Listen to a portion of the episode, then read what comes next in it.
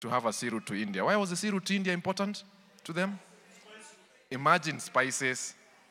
Biblia unajua inakuwaga na mambo ya spices pia. Watu wa Waisraeli walisema the garlic and whatever of Egypt. Eh? Now, these guys were looking for cinnamon, garlic, ginger, all those things. Went all the way to India, all that trouble. Eh? Uh, last one. The first European to cross the African continent from the west to the east. He was also, this is Ivy, the one who was the first to see the Zambezi River and to discover the Victoria Falls. Yes, David Livingstone. David Livingstone. In fact, Dr. David Livingstone. All right, we'll come back to that. But this, this month, we have been looking at um, trying to distinguish the truths and the untruths about the Christian uh, faith. eh? And we are calling the series Mythbusters, right? And we've been saying it's busting popular myths about Christianity. And in the first week, we've been looking at three, we've looked at three myths so far. And so in the first week, we talked about the myth that a Christian is a person who goes to church and does good things. And what did we say? We said that a Christian is one who has surrendered his life to Christ, is one who is a follower of God, submitted to his rule, and has a relationship with Jesus. That's what we say a Christian is, not somebody who goes to church. Then we talked about in the next week the myth of all evil and suffering in the world proves that there is no God. And what did we find? We find that evil is really the consequences of a fallen and broken world.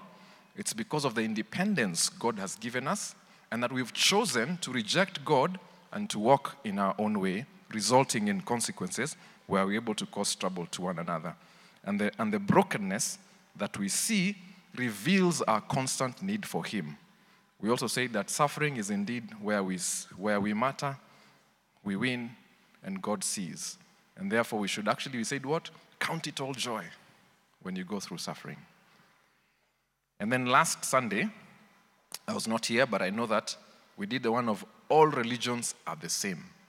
Yeah, we looked at that myth. In fact, we said, yeah, religions are basically, that's somewhat true, because all religions are the human endeavor to reach out to God, right? And we say that for us, um, it's only through Jesus Christ that God reaches out to us and to restore us in a proper relationship with Him. And therefore, we learned that we must give up religion and go for what? For relationship. It's about relationship. It's about relationship. And so, you can find these messages on our Mavuno YouTube page. If you miss them, go out and catch on them. But today, we want to look at a popular myth that is big in our continent uh, this, this time. And it says that Christianity is a Western religion. And many see Christianity as a tool for colonizers to pacify the Africans. In fact, there's this famous quote uh, uh, attributed to our first president of Kenya, Jomo Kenyatta, where we say that um, he said that when the missionaries arrived, the Africans had the land and the missionaries had the Bible. Then they taught us how to pray with our eyes closed. When we opened our eyes, they had the land and we had the Bible. Remember that quote? So it's, it's, it's seen as though that, um, you know, the Bible was used to lie to us and to steal from us. But let's get some facts straight. Eh? Missionaries and colonialists all came from the same countries, from Europe. In fact, they were mostly Caucasians, Jungus. In fact, all those people we have mentioned on that list came to Africa as missionaries, right? All those are what wote tunawajua. They came and then they saw these things that they saw. And the question then we ask is, is Christianity really a Western religion? Uh, because they brought it. And here is why the conversation is important. Because if Christianity is a Western or a European notion, then the argument is as Africans, we should have nothing to do with it. In fact, increasingly, I don't know if you've seen that, there are many people who talk about, eh, especially those among the Kikuyu, going back to our roots and beginning to teach people about the God of Mount Kenya and certain things that begin to do and begin to say, oh no, that was Western, this is our God, why are you guys deceived? Let's go this way. I don't know if that has happened in other communities, but that is happening a lot. And some argue that Christianity came to confuse us. So let's leave it out and go back to our roots, as it is said. We should have nothing to do with it. And so the question is if it is, or if it is not, uh, a Western religion, then how do we respond as Africans to that whole thing? And if we leave Europe for a moment, then the thing to ask is Does Africa have anything to do with Christianity? And so the place to turn to look at this is actually the Bible, right? And we want to see how Africa is seen in the Bible. And according to biblical text, the Christian connection with Africa starts all the way in the Old Testament. And so if you go to the Old Testament, you will find Africa there, isn't it? The Israelites spent how many years in Egypt? That's where they, be, they, they the scriptures say they went as having 70 people and they came out as a nation, isn't it? They were in Egypt, in Africa. And please note, and I'll be saying this later, Africa at that point, all of Africa, was mainly dark skinned people, and that changed when Islam came in, and in, I think in the 7th, uh, 6th AD. Yeah, 570 AD there after that, and that's when that changed. Eh? And so you'll actually go, if you go to Egypt, you'll actually find that the pharaohs were black people, dark skinned people. In fact, the most famous one, Tutankhamun or someone, eh, is actually very dark skinned. You know, you can actually go there and see those, uh, you know, things that they have put, and relicas, uh, the actual things in the museums, but now they don't allow people to go into the, into the uh, pyramids, but they used to. And you'd actually see that, that they were dark-skinned people, all right? And so that's Africa for you, hosting the Israelites and making them a nation. Do you know that Moses' wife, Zipporah, was a Cushite? That's Numbers 12. And Cushites were now the Africans from the Sudan and the Upper Nile region, Ethiopia, and all that. Eh? So Moses' wife was actually an African.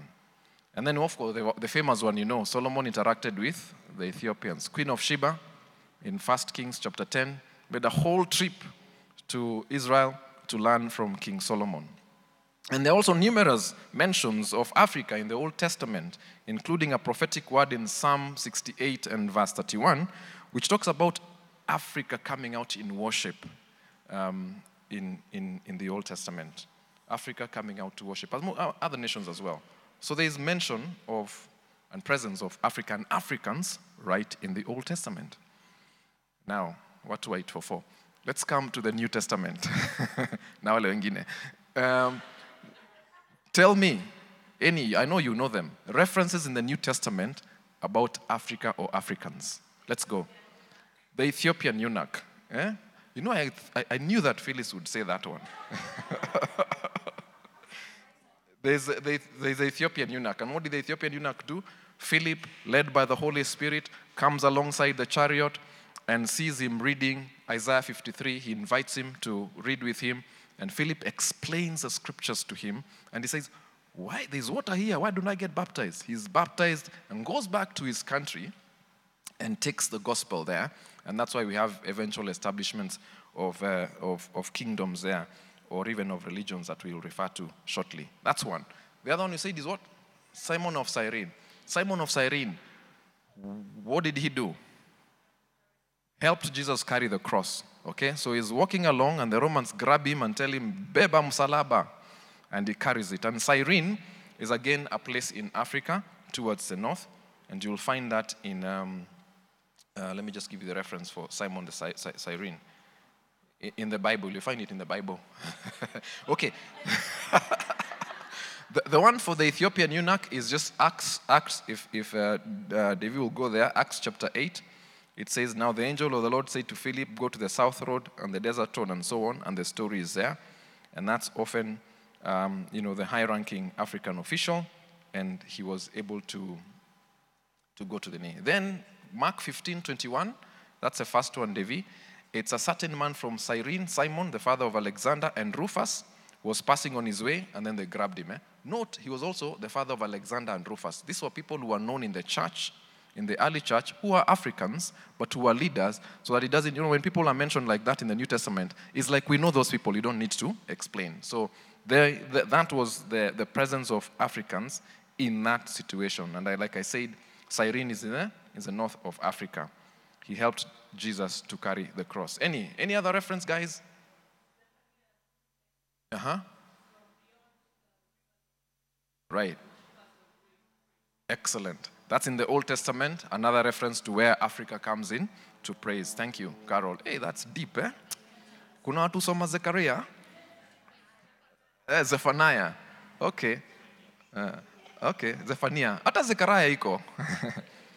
ni, ni, ni Zebadiah ndio hakuna. Another reference from the New Testament, people? Let's see. Now the, the obvious ones are going. Okay. Maybe these ones are not very obvious, but you'll also find on the day of Pentecost, you know, Dr. Luke records on the day of Pentecost that there were many nationalities that were around that were amazed and perturbed to hear their languages spoken. And listen to the list. It says there were Parthians, Medes, Elamites, residents of Mesopotamia, Judea, Cappadocia, Pontus, and Asia, Phrygia, Pamphylia, Egypt, and other parts of Libya and Cyrene, all right, near Cyrene. So you can see that, and then goes on to Jews and converts from all places, eh? And they were asking each other, what does this mean? So they were actually present to witness the actual day of Pentecost.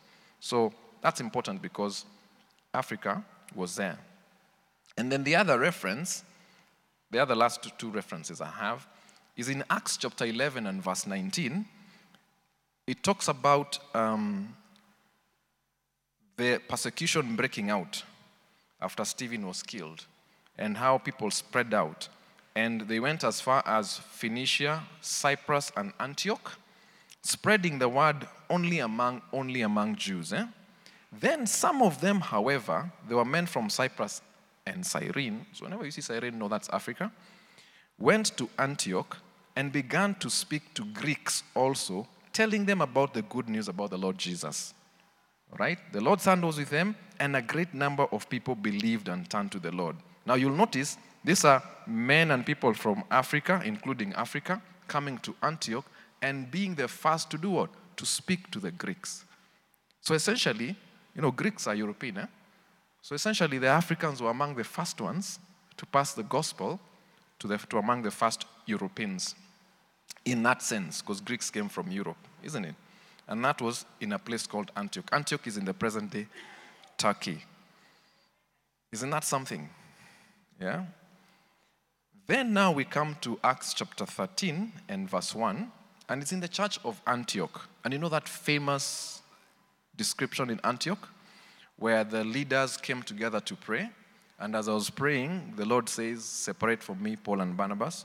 Remember that? And these were the leaders who were praying. There were Barnabas, Simeon called Niger, Lucius of where? Manaen, who had been brought up with Herod Tetrarch, and Saul. Now, this was an extremely influential church. Eh? And you can see there was an interracial team right at the top. And so the Sam, Simon called Niger and Lucius was Cyrene were actually both Africans. Okay? Um, especially that Niger uh, component. Eh? So you can see that scripture records that Africans were right there in the ground zero of the launch of the church. All right? Perhaps even way before the, the Europeans as we know it. But also there is early church history. If you go into early church history, it has some interesting things to say about Christianity and Africa. For instance, do you know that history has it that St. Mark, who wrote the Gospel Mark, went from Jerusalem to Alexandria in Egypt around 60 AD, and then from there spread, helped to spread the gospel into Carthage and into Ethiopia. Okay? And so by the time the message is getting to, you know, the, the Brits who came to us, it was really way centuries before already in Africa. And then in the fourth century AD, there was the Ethiopian king known as Ezana, who made Christianity official religion for the kingdom. This is in Ethiopia, right? And this is at the same time, around the same time when Constantine, as you know it, was making Christianity the official uh, faith or religion for Rome, right? Around about the same time. What were it for? For you must have remember this kingdom called Aksum. Kutoka Kisum, Aksum. anyway. So Aksum, if I, I remember that from my history somewhere. Who, who remembers that? Labda itfofo ilibadika. Lois remembers that. Yes. Thank you, Lois. That means all these generations between me and her must should have heard about Aksum. Okay? Aksum also officially declared Christianity as official religion around about the same fourth century. Yeah? And by the sixth century, Nubian kingdoms in, in, in Sudan uh, had already done that. eh? Some were called Nobatia, Makuria, and Alodia. All of them did this. And so there were Christian kingdoms in Africa way, way before the Europeans came later in the 18th and the 19th century. 18th century. Okay? And then, even more striking is that we have famous Christian African theologians who had a huge influence in the development of our doctrine and theology as we know it. It's names like Tertullian, for those who are historians, you'll know this name, Perpetua, Felicity, Clement of Alexandria, Origen of Alexandria, Cyprian, Athanasius, I think we have heard, but you have certainly heard of Augustine of Hippo. Have you heard of Augustine? Yeah, St. Augustine. He was actually an African. And he, Augustine, is actually credited as a person who helped to develop the theology of the original sin. You know, the fact that the fall, we became rebellious, and right from Adam, that is the heritage we receive, and so we have fallen from God. That is actually St. Augustine who developed that. And also the, the doctrine of the Trinity, that we have God in three persons, one but in three persons, one God but in three persons. And so even his teachings on salvation and grace were very influential to the church when the Protestants came in the 16th century later.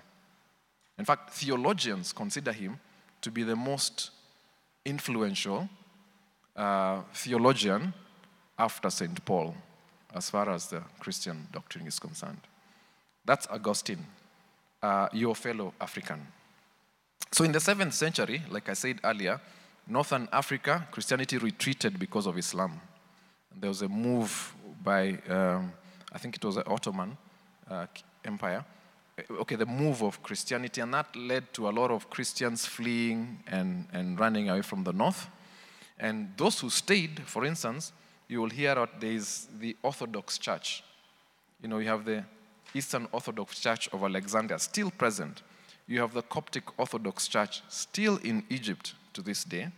And then you also, of course, have the Ethiopian Orthodox Church, uh, which remained around Ethiopia. And so, even with those changes, we still have that presence of Christianity in those places where really the Europeans didn't go at all. Okay, that's, that's a point there. And the interesting thing is that uh, many of us have grown up with the idea also that Jesus was a blonde haired, blue eyed, eh, uh, white skinned, flowing hair kind of person, eh? that Brad Pitt. Naona mafans wa watu hapa eh? but he was, he was actually a man from the Middle East. Eh? So he was, had brown skin, he had dark hairs. He had certainly not, did not have that blonde, white, you know, Scandinavian skin. But BBC uh, did an article on this and concluded that he probably looked more like that image. So whenever you see Jesus in the, in the movies, that's what you should be translating it with. I can see some guys are being crushed.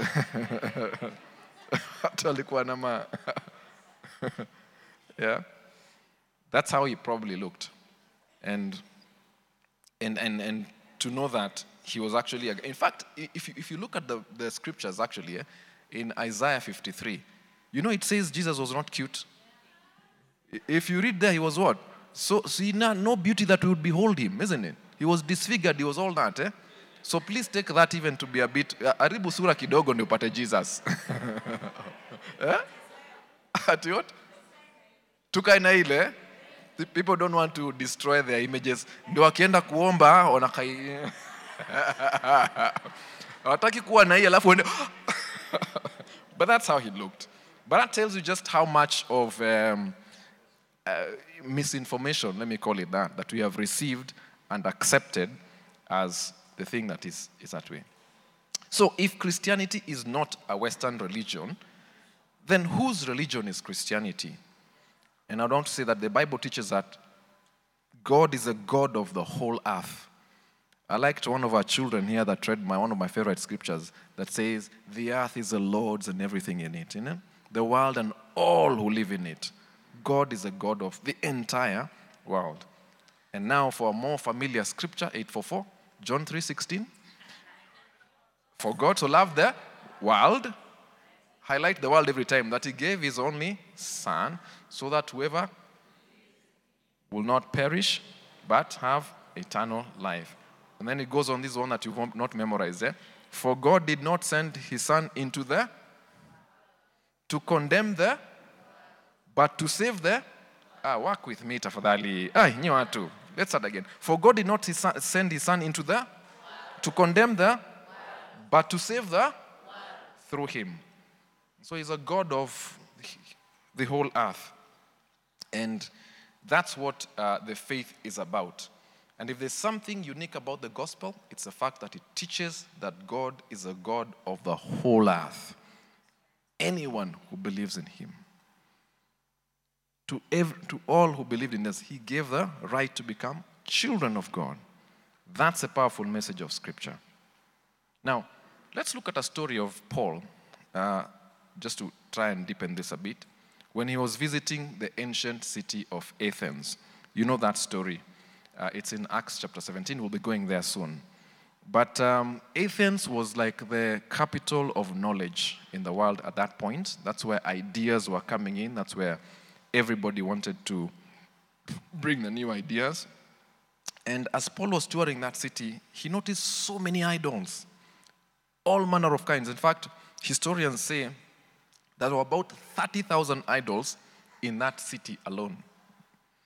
But they were so keen to cover all idols that eventually they even put an altar to a god that they said is to an unknown god. Just in case we don't have everyone, wale ambao tujui, let's take care of them. It's covered here. And they had this habit of always listening to great ideas. They had the Areopagus, a place where you just go and sit and listen to ideas. It's a bit like TED Talks, eh? Walikuwa na TED Talks. Utaka TED Talk, lakini sai kuwa virtual, you go there physically and do that. And this is how it went in Acts chapter 17, and we read, and it says that Paul then stood, this is Acts chapter 17 and verse 22, in the meeting. So they, they'd had him talking about things and said, ah, let's invite this guy, he has some interesting ideas, let's listen to him. So he came to the Areopagus and he said, People of Athens, I see that in every way you're very religious. For as I walked around and looked carefully at your objects of worship, I found an altar with this inscription to an unknown God.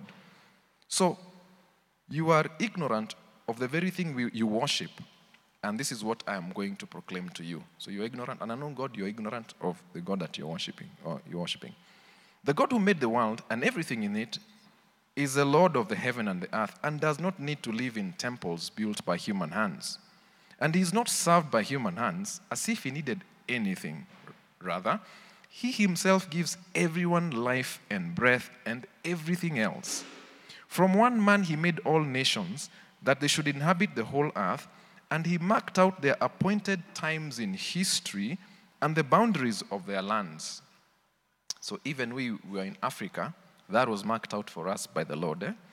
God did this so that they would seek him and perhaps reach out to him and find him, though he himself is not far away from any of us. For in him we live, we move, and we have our being. And as some of your own poets have said, we are his offspring. Therefore, since we are God's offspring, we should not think that the divine being is like gold, silver, or stone, an image made by human design and skill. In the past, God overlooked such ignorance, but he now commands all people everywhere to repent. For he has set a day when he will judge the world with justice by the man he has appointed. He has given proof of this to everyone by raising him up from the dead.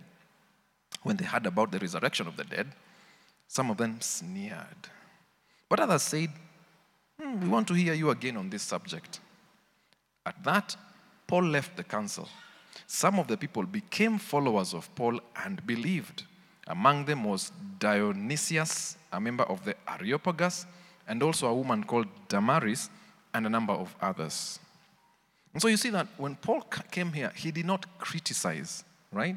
He comes into this, he did not criticize, but he began by affirming something good about them. I can see you're very religious, right? Starts with a, with a good thing. And that's awesome, isn't it? Then he listened to them and understood their culture, right? He's, he could see their brokenness, their empty worship of idols. He could also see their hunger for God that made them very religious.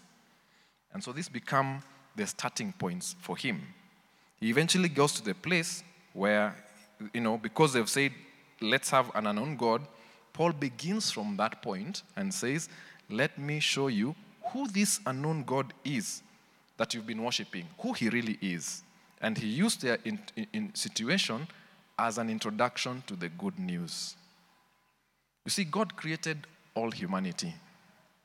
And in every culture, there are traces of beauty. There are traces of good things in every culture that reflect God's nature. But because of our human sinfulness, there's also idols in every culture that reflect our own brokenness. So the goodness of God reflects in the culture in some beauty, but also our brokenness is also uh, reflected in every culture in certain way. And it's usually the idols of brokenness in our culture that are easier to see than the beauty of God. So that even if I asked you about our culture, we'll be like, oh yeah, corruption, you know, terrible, ethnicity, uh, hedonism, lust, you know, kupenda raha na and lust. And those are the things that we can easily see from what we'd call a Kenyan culture, right? But it takes some patient observation and listening to be able to find the beautiful things that are the starting point for the gospel in every place that you go. And so, wherever we, wherever we go, God has already gone ahead of us in those cultures and has those things in it that would be good starting points for us to, um, to, to have a platform to begin the gospel. And that's what Paul was doing in, the, in Athens, and that's what I want us to look at.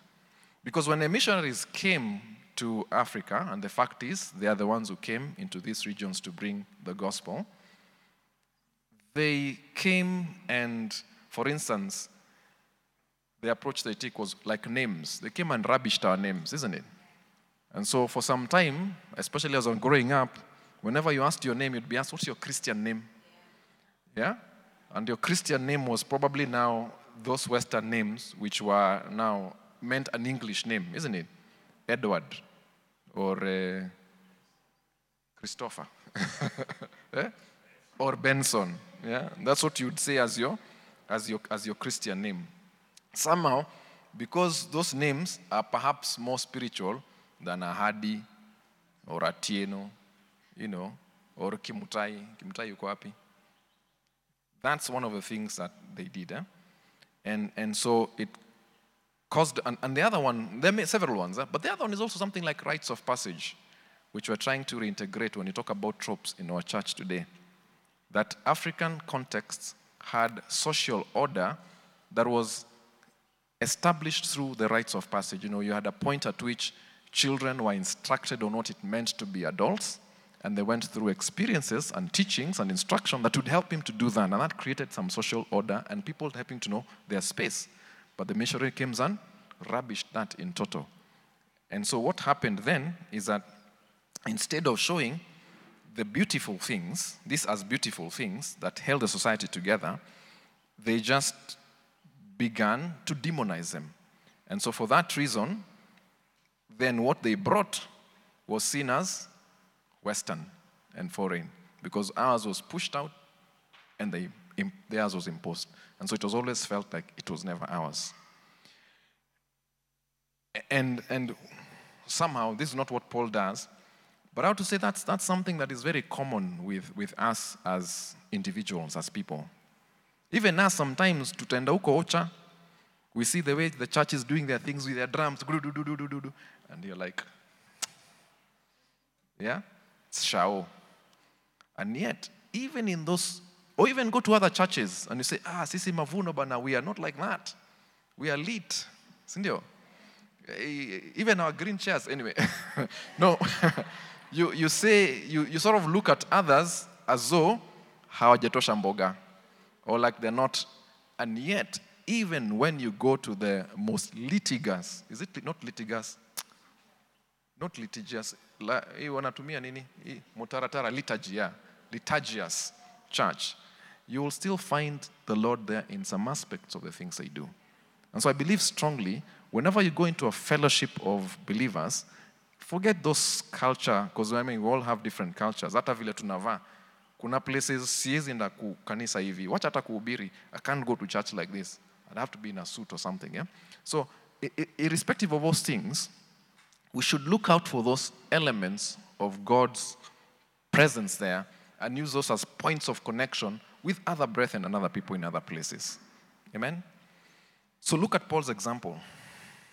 You know, the interesting thing in the entire sermon by Paul is that he did not quote any scriptures. They would have meant nothing for these guys, isn't it? He did not quote any scriptures. In fact, what he does is to quote their own poets. It's to quote their own proverbs. For the one that he says, For in him we live, we move, and we have our being. Those were famous words by poets at that point. In fact, attributed to a guy called Epimenides, one of their philosophers. Even that saying that we are his offspring. You see, he's quoting their philosophers. He's not quoting the scriptures because he's beginning with the points of connection that they have. And those, were, those quotes, by the way, were quotes about their Greek gods. All right? They are not actually holy things. They are quotes by Greek gods. In fact, maybe ni kama vile unaweza enda Islando when I grew up, and if you come says, emancipate yourself from mental slavery, none but ourselves can free our minds. Yeah. Huyo feel. oh, Bulliver mpaka nasimama. Anajua. Ah, Cause none of them can understand. None. Eh? Ah, I will stand aside and look. Anyway, so I mean that's that's reggae ya siku ya Bob Marley eh? Uh, um, redemption songs was all I ever had. Songs of freedom. Ah, anyway, wacha tuachie hapo tusikwaze kanisa. no, because those, those are like prophets of our time. Even, I mean, maybe right now somebody will quote Beyonce on something, but that makes sense. Yeah? And, and because Redemption Song is really a very good, like, summary of here's my legacy. And this is what I stood for. And I stood for freedom. And that's something that you can use. Ukiongea na watu Islando wa rege, utaambia saa freedom inakuwa gani? Unaona? Enyi mshiki, nyinyi ni watu wa Mavuno. All right. But Paul was not afraid to use the language, yeah? And the cultural things at that time that were familiar with the people.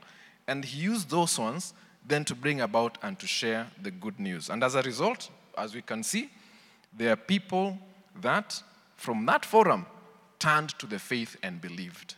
Yeah?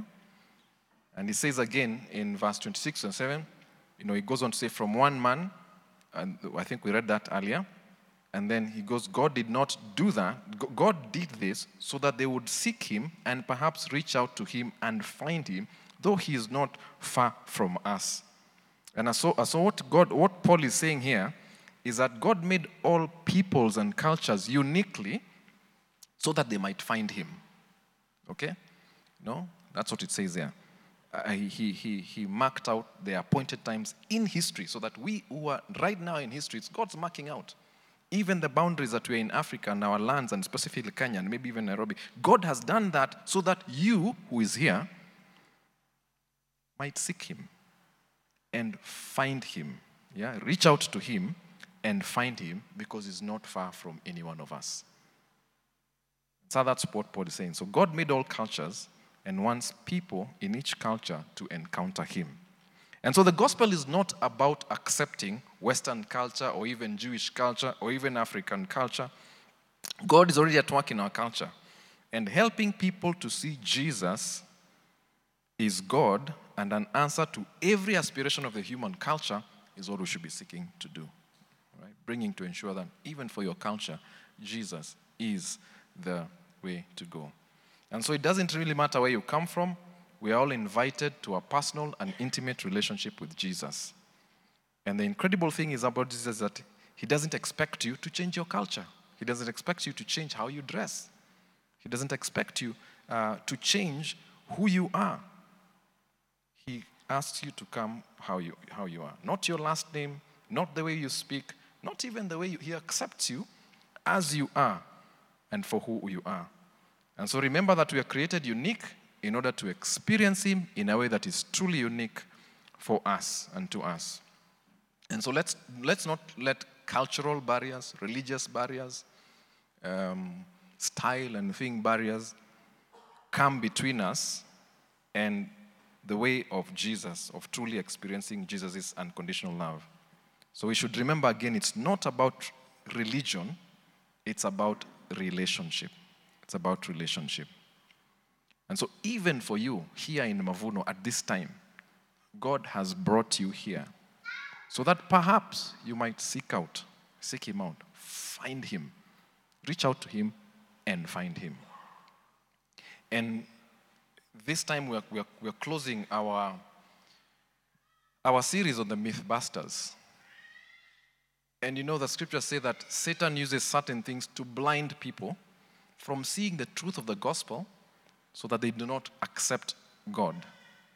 And for me, my question is if there's any myth you have believed or allowed to blind you from the truth of God in our lives, then it is important that we ask God to forgive us and to cleanse us and to shift us that we may begin to see Him as He is. And so I'd like to pray for anyone here.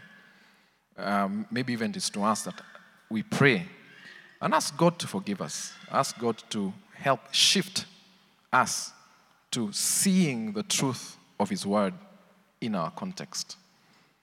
And if there's anyone who would like to say, I have finally understood, I have finally understood the truth of God's Word with regard to who a Christian is, with regard to uh, what suffering is about, with regard to the religions that are there, and even with regard to that Christianity is truly, uh, the faith is something for Africans, then I'd like to just ask that we take some time and pray and invite God in our lives if we haven't.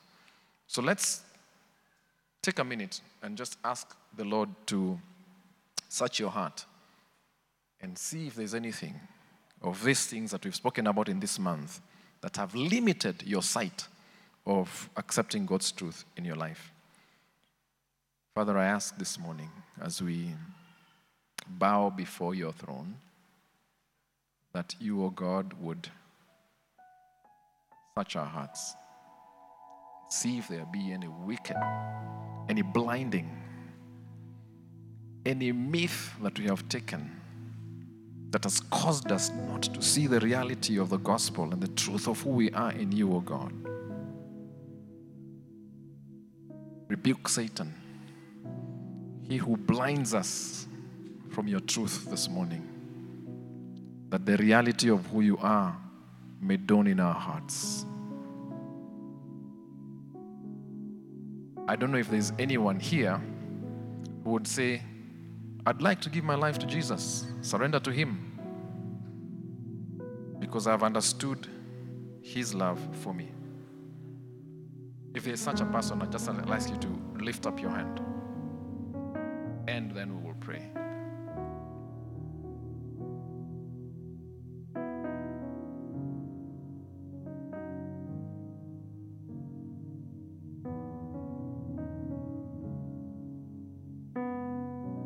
ask, Lord, that for each of us, your word would come alive in every aspect. And even where we have challenges in sharing with other people, the things that we have understood, help us to be able to present them similarly in contexts where we are challenged about our faith. But I ask that the truth of your word would be really in our hearts, that our excitement would be and joy would be just, you know, yes, true, but also one that is, um, you know, uh, attractive to others.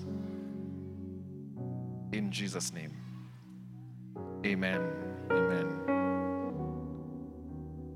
I want us to conclude the service by doing something together.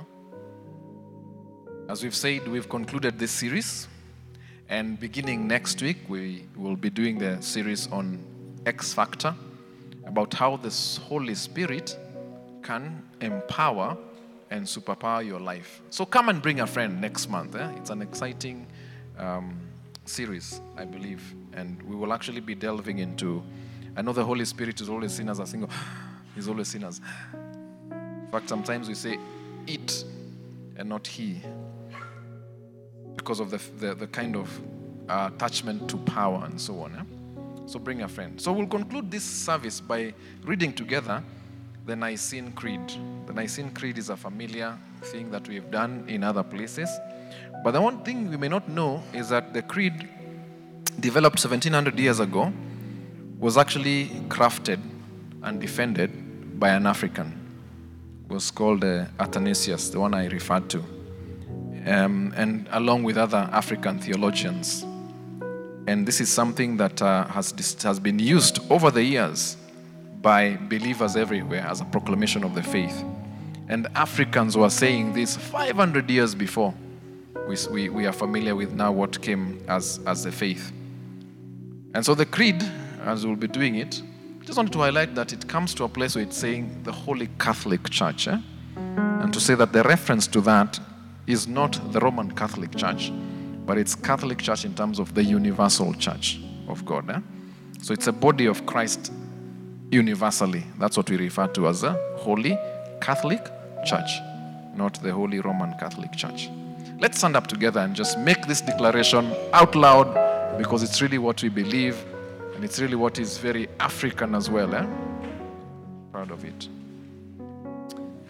All right, so we go. We believe.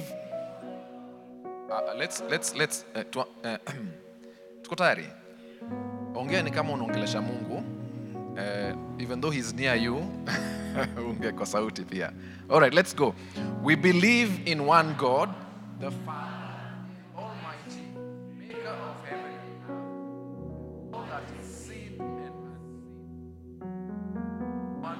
Jesus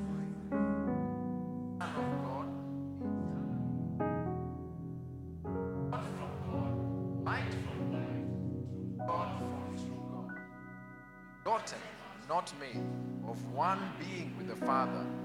Through him all things were made. For us men and for our salvation, he came down from heaven. By the power of the Holy Spirit, he became incarnate of the Virgin Mary and was made man. For our sake, he was crucified under Pontius Pilate. He suffered death and was buried. The third day he rose again in accordance with the scriptures.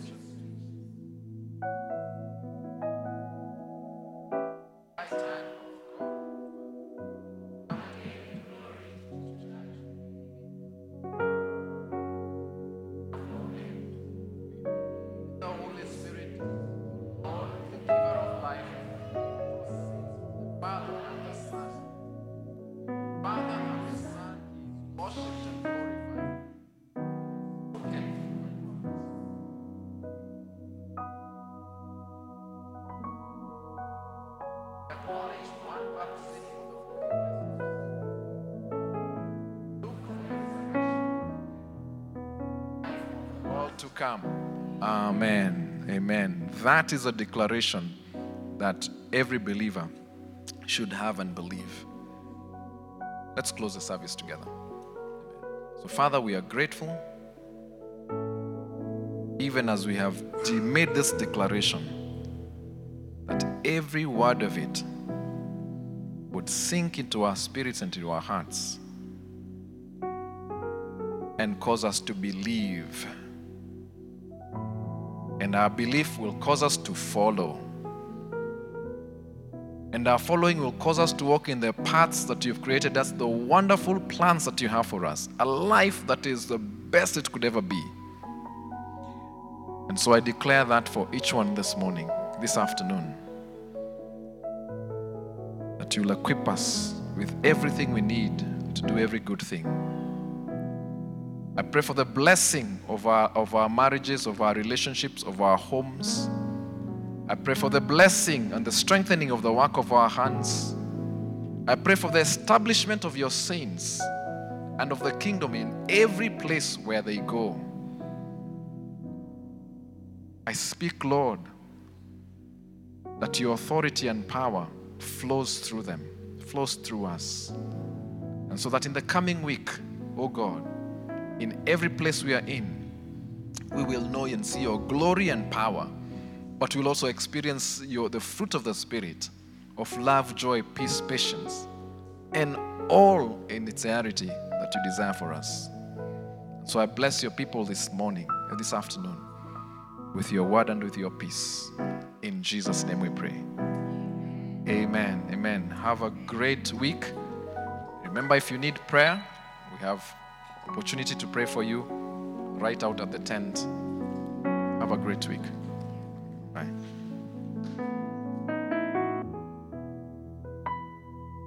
Msiwe na haraka, kuna keki. Make sure you talk to someone, interact with people. Media team, please come we pray together. Tu, tuombe kwanza hapa alafu tutakula keki. Keki inaendelea. Asante. Sitanifuata mimi, nitakaa nyumbani mwa Bwana siku zote za maisha yangu. Hakika wema nazo fadhili zitanifuata mimi nitakaa nyumbani mwa Bwana siku zote za maisha yangu. Kwa hakika, hakika